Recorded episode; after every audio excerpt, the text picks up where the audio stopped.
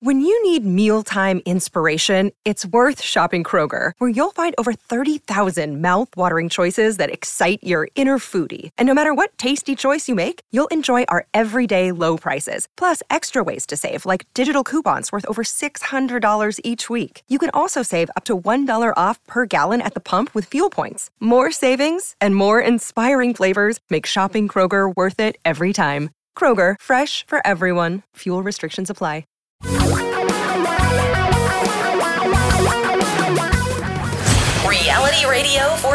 Really great future. We're talking real money. Welcome to Talking Real Money on a very strange podcast week. Um, but we're doing. No, we're back on track now. Uh, I'm Don McDonald, sitting here in my Florida studio. Uh, right over there is Tom Cock, sitting in his office in Washington. I'm the only guy who's wear headphones anymore now. You get you get rid of the headphones. You look well, like a because I have, person. I'm in a studio, so I have speakers in the studio. You, on the other hand, do not. I know. Sad But moment. you know, it hides your ears, which is which is probably good. If I could figure out other body parts I could hide, that might help too. But that's a whole other thing. well, those are below camera, you know. So thankfully, yeah. below the camera angle. Uh, glad you could join us for this edition of Talking Real Money. Today, we're going to, uh, of course, talk about money and answer some of your questions that come in uh, at 855 935 Talk or via our website, talkingrealmoney.com. But first, this is a subject we've talked about before. You know what a balanced portfolio is, right? It is 60% stocks, 40% bonds, broadly diversified. It used to be the S&P 500. Typically it has been the S&P 500 and a portfolio of widely diversified bonds. There are a lot of people for a variety of reasons who like to tell you that the 60/40 portfolio is an anachronism. It's a thing of the past. It's seen its day. It's over. It's done. It's gone. It's dead. It's history. Well, we're not sure it is first, but it's always interesting to see what they suggest, isn't it, Tom? Well, uh, this is the key point, right? I mean, so okay, that's not going to work anymore. What do I do? But let's first just First, does it, is it has it stopped working? Yeah, I- let's I'm get a little pers- that. little perspective here because if you go back and look and by the way you very correctly point out that generally if you say 60-40 people think 60% of the money's in the Standard & Poor's 500 40% is in bonds we're going to tell you that is an anachronism that that is something you should avoid you really should be in a very globally diversified portfolio of stocks which would have you owning 9 10 in some cases 13,000 companies and then bonds but let's just take a look at a few of the numbers because our friends, and I call them our friends because they are, at Dimensional Fund Advisors just sent me, in case you Oh, need to wow. catch up on your reading, Wow. the numbers. They must be 40 years old now or something. This is their matrix book. This has, you could sit around and go through numbers. Open up the Matrix book I mean, just so is- people's eyes can I mean, glaze over. just- this is fascinating because as year by year returns of all these various asset classes, you got to be Mm-hmm. pretty a much data a nerd. fiend, you're going to Yeah. love this data book. fiend. Nice way to say nerd. You got to be a real nerd to go through it. I leafed through it in about 10 minutes. The people here that care about numbers, they spend hours poring through this thing. I don't do that. But I did go back and look just out of curiosity to see how that balanced portfolio has worked. Let's go back 20 years through the end of last year, and it earned 7.6% a year. Is this global? That's global. Okay, Global stock sure we're- we're portfolio, 40% Global. bonds. Correct. Okay. 7.6 a year. If you go back a little further, if you have a really long retirement or leading up to retirement and then a few years after that, 9.9% for a 35 year return. Now, okay, part of the pull apart there is obviously bond yields, and this is part of the argument that 60 40 won't work, are much lower than they were in the mid 1980s. I get that. So, as you correctly point out, Don, so are interest rates. So, you are making more on your fixed income, mm-hmm. but you're paying more for your whatever money you borrowed, et cetera, et cetera. So, so 20 years, 7.5%. Generally, for most people in retirement, that would be plenty enough return on your money to sustain your portfolio. As a matter of fact, even at a lower rate, assuming that stock prices don't do better than bonds to offset some of this, let's just assume the overall return is lower and you get 5% per year from a balanced portfolio on average. For most people in retirement, that's a good number. It's enough, and you just have to deal with the volatility. Okay. But let's assume you agree with the author who said, nah, that's not going to work anymore. Bonds aren't making any money. By the way, we could make a lot of arguments about how quickly that could all change, but let's assume they're correct. Then you get into the question of okay, what do you own instead of stocks and bonds? That's this what I'm author, waiting to hear. Yeah, this author offers up farmland. So I should go buy a farm? Yes. And I know somebody you could buy one from because he's the largest farmland owner in the United States lives not far from here, and he's going to need to sell some of his assets, or he's already in the process of selling some. His name is Bill Gates. He's the largest farmland owner in the United States. By the way, the reason timber prices may be going up is that Bill's buying so much lumber to divide the lands between him and his soon-to-be ex-wife. Yeah. That's bad uh, joke. I get it. So, uh, no, in all seriousness, I doubt Mr. Gates that you're going to want to go buy and, actually produce. Are you farm. wondering now why that woman months ago said that Don was the funny one? True, that that hurt, but now I'm going to have to go with it. Okay, uh, okay. So I decided, well, let's look up how could you go own farmland because you're probably not going to want to actually go to Minnesota and buy a dairy farm or something. That's well, you could go to the land and ranch catalog online. There's, there's a website you can go out and buy farms. But I can't see buying a farm. Matter of fact, the last person I could see buying a farm would be you. Yeah, I did uh, actually stay on a farm once for a week when I was a young, young person, so I could see how it all worked you, that's the last. You would time, though so. be the best dressed farmer. Oh yeah, you gotta like that. The tie gives me everybody. Away. Yeah, everybody would marvel at the farmer in the tie. So instead, you're gonna maybe own a real estate investment trust that is farm focused. Right. Yeah. Right. That's really the only way to buy farms in a semi-diversified portfolio. Well, that's a good point because they're really not that diversified because you're owning a REIT. REIT is like a single stock. Mm-hmm. Um, you could own well, but they own multiple pieces they of do property own more, within but, the Still, the diversification wouldn't be as much as we would like. Right. I mean, that's like saying General Electric is diversified because they have many different divisions. They make a bunch of different stuff. Farmland Partners (FPI) is one you could own, or the Gladstone Land Corporation (LAND) is another. Now these are single REITs, not REIT funds. We do use REIT funds in our portfolio, but they hold thousands of individual REITs in them. Wait, that brings me to a question. Farmland is only a tiny part of the overall real estate market in America or around the world, right? Yes. So if you owned either a U.S. or a globally diversified real estate investment trust fund or ETF, like those from Vanguard and others, wouldn't you own farmland? I had a sense you might ask me that, but I didn't have time to look it up. I don't know that. But you do. Probably, no, I've looked it up. Oh, you okay. do. You do. Okay. Because, I mean, I know those are mainly, you know, like uh, apartment buildings and malls and commercial type of real estate. But you see, Vanguard is trying to buy the entire real estate index. Mm. Therefore, farmland is going to be in that. Plus, by the way, if you own – a diversified portfolio of stocks and you have agricultural firms within that. Many of the bigger ag firms own a lot of their land. Uh, some of the big ones like Dole and Del Monte own a lot of land. Uh, uh, Cargill, they own land. These guys own land. Yeah, and here's something I would not do to try to own farmland or farmland products. I would not go out and buy a commodities fund. That is a completely different purchase than owning farm land. I'll put it that way. Commodities funds are a means by which to speculate on the price movement of a particular commodity, whether it be a farm commodity or a precious metal commodity or a petroleum commodity. Those commodities fluctuate in price, but they don't make money. A farmer grows them from seed. And so, therefore, is making money from the commodity. commodities funds are just about swapping wealth around.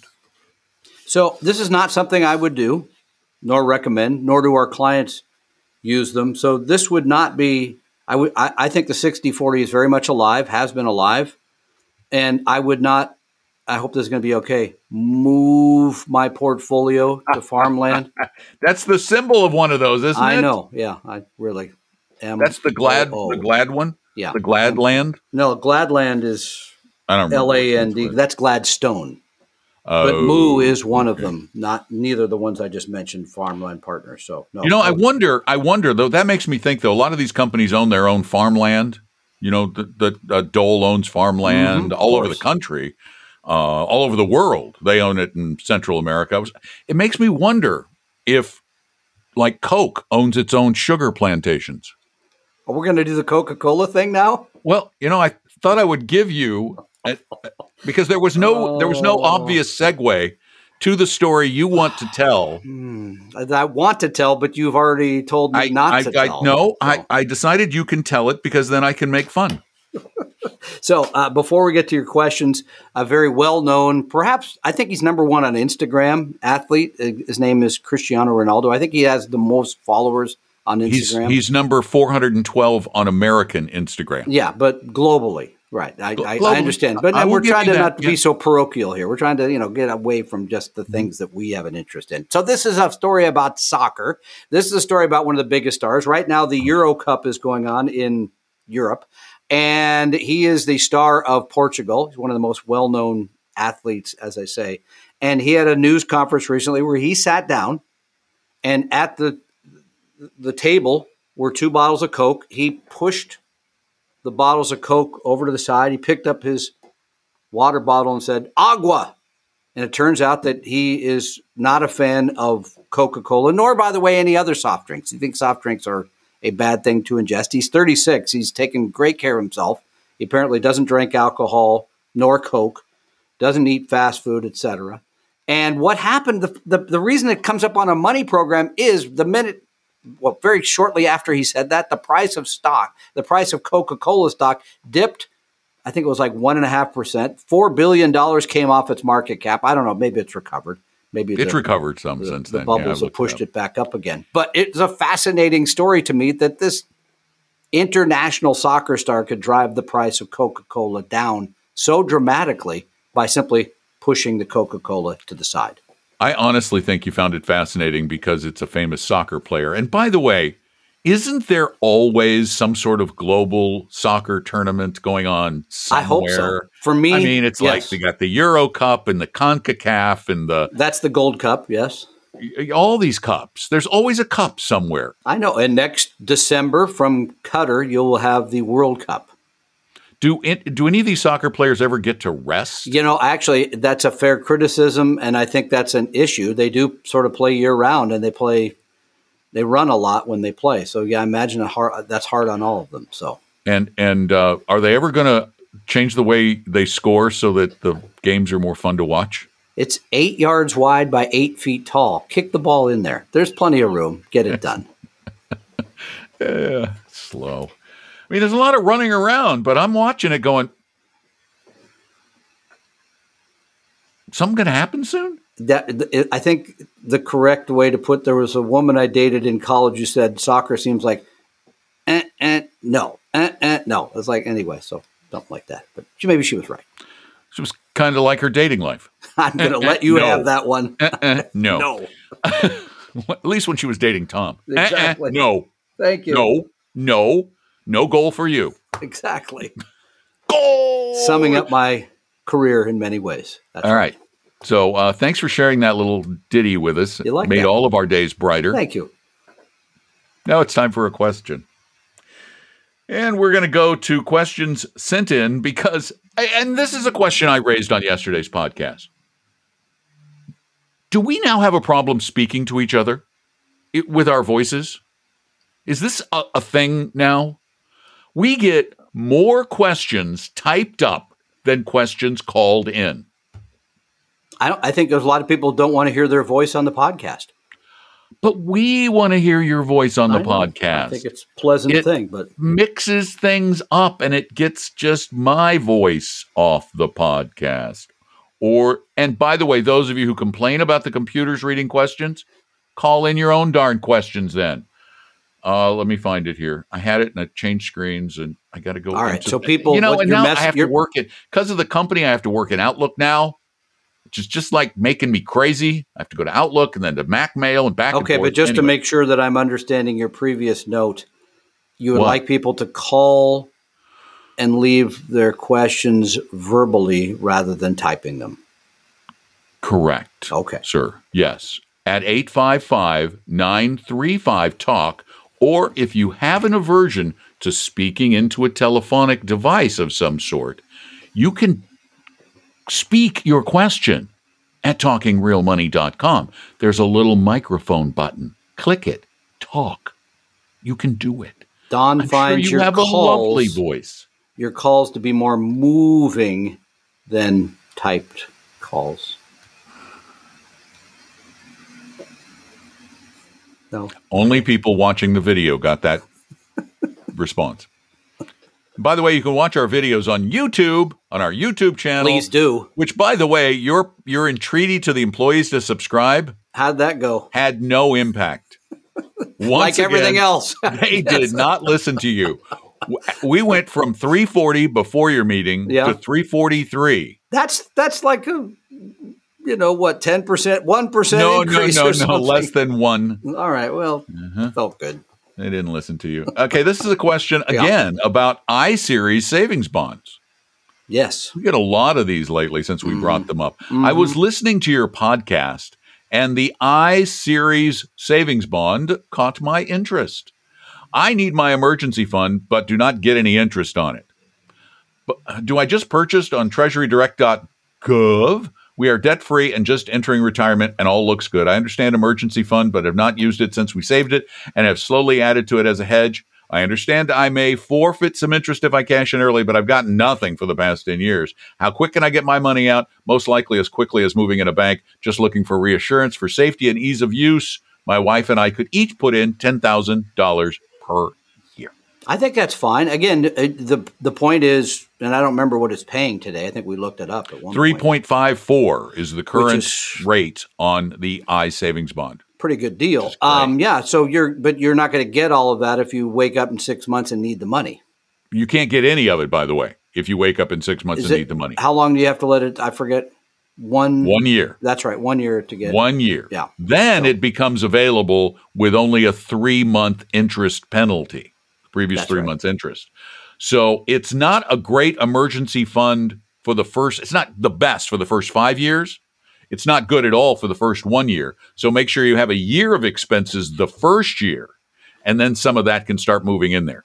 Can I make a, a, a point here? I, this I think this is true, by the way, for only people who are working and who don't have post tax money. If you have post tax money, right, not you know qualified money, stocks and bonds, you could always sell something in your bond portfolio and use that for an emergency fund. So I don't know that if you're you don't so you don't really need an emergency fund. In other words, an emergency fund is designed to make you less money but be more liquid. You have liquidity in your bond portfolio post tax, regular post taxable brokerage type of account. You could sell those.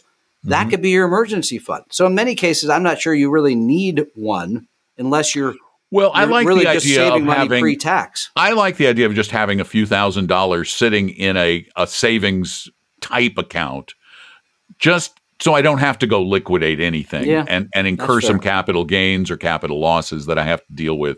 Uh, so at least a few months. But uh, the I bought I I bought the I Yes, you did. bonds. You did it very publicly. Yeah. Um, and uh, now I've just kind of forgotten that it's there. I'm, I figure in November, if things keep going the way they're going, I'll get another 3% rate for another six months or so, which is great. I'll be go. happy. Thank you all for being a part of the podcast. Um, if you want to watch this, go to our YouTube channel. You can watch the exact same thing, except with our ugly mugs involved.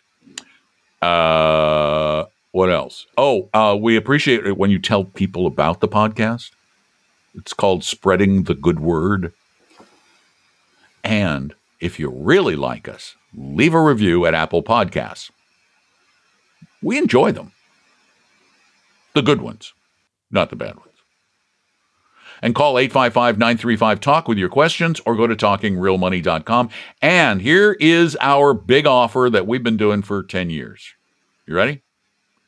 You have a really complicated portfolio. It is going to make for a very long and very boring phone call to the radio show or a ridiculously long typed question, and you don't want your fingers to ache because you're getting older. So if you need help with that weirdly diversified portfolio, and you you know you have those, you know you do, where the pieces don't make sense. You just bought this because it was hot, and that because you thought it was going to do well, and your broker told you to do stupid stuff, and you got some C shares and some B shares and some Q and R shares. Well, you need to meet with an advisor, but you're afraid to, aren't you? Aren't you? You're afraid to. So they're going to try and sell you something. We won't. We have an investment advisory firm called Vestory, and we help people, right, Tom? We do. I mean, here's the other thing to consider. Even if you have a very, what you believe to be fine portfolio that does not ah. involve any commission products, that does not involve high expense products, it's a good review because we will put your portfolio into, I think, very sophisticated software and say you're really not as diversified you, as you should be. You really don't own the things you need to own, and you maybe take more risk than you believe. Most people, by the way, they go through this process, they are surprised and they end up making changes whether they hire us or not. Right, and that's the whole point is we want you to be a better investor because we want everybody to have a better future. We're not selfish uh, and we also realize that this is a great way to build our business because of word of mouth. It actually works. So, yeah, we are selfish to a degree. We're human. So, if you want to set up an appointment, go to vestory.com, V E S T O R Y.com, and scroll down to the appointment setting area or just punch one of the buttons that says you want to meet with somebody. And we'll set up a meeting free, no obligation, no sales pitch. Okay? Okay. Thanks for being there. I'm Don. That's Tom we talk real money. Talking real money. We hope you realize that the information provided on Talking Real Money is for educational and hopefully enjoyable purposes only. Providing personalized financial planning or investing advice takes time, so please consult with a really good fee only fiduciary investment, tax, or legal advisor. We know a good one. Investing must always involve risk. In other words, you can and probably will lose money at times. Also, as much as you want it, no one can accurately, consistently predict the future. So, past performance doesn't tell you a darn thing about what the future will bring. Unlike many other programs that say something similar, Talking Real Money is not trying to get you to buy or sell any financial products or securities. Instead, the program is provided as a public service by Vestory, a fee-only registered investment advisor. Thanks for listening, and please visit TalkingRealMoney.com for more information and disclosures. That's a wrap.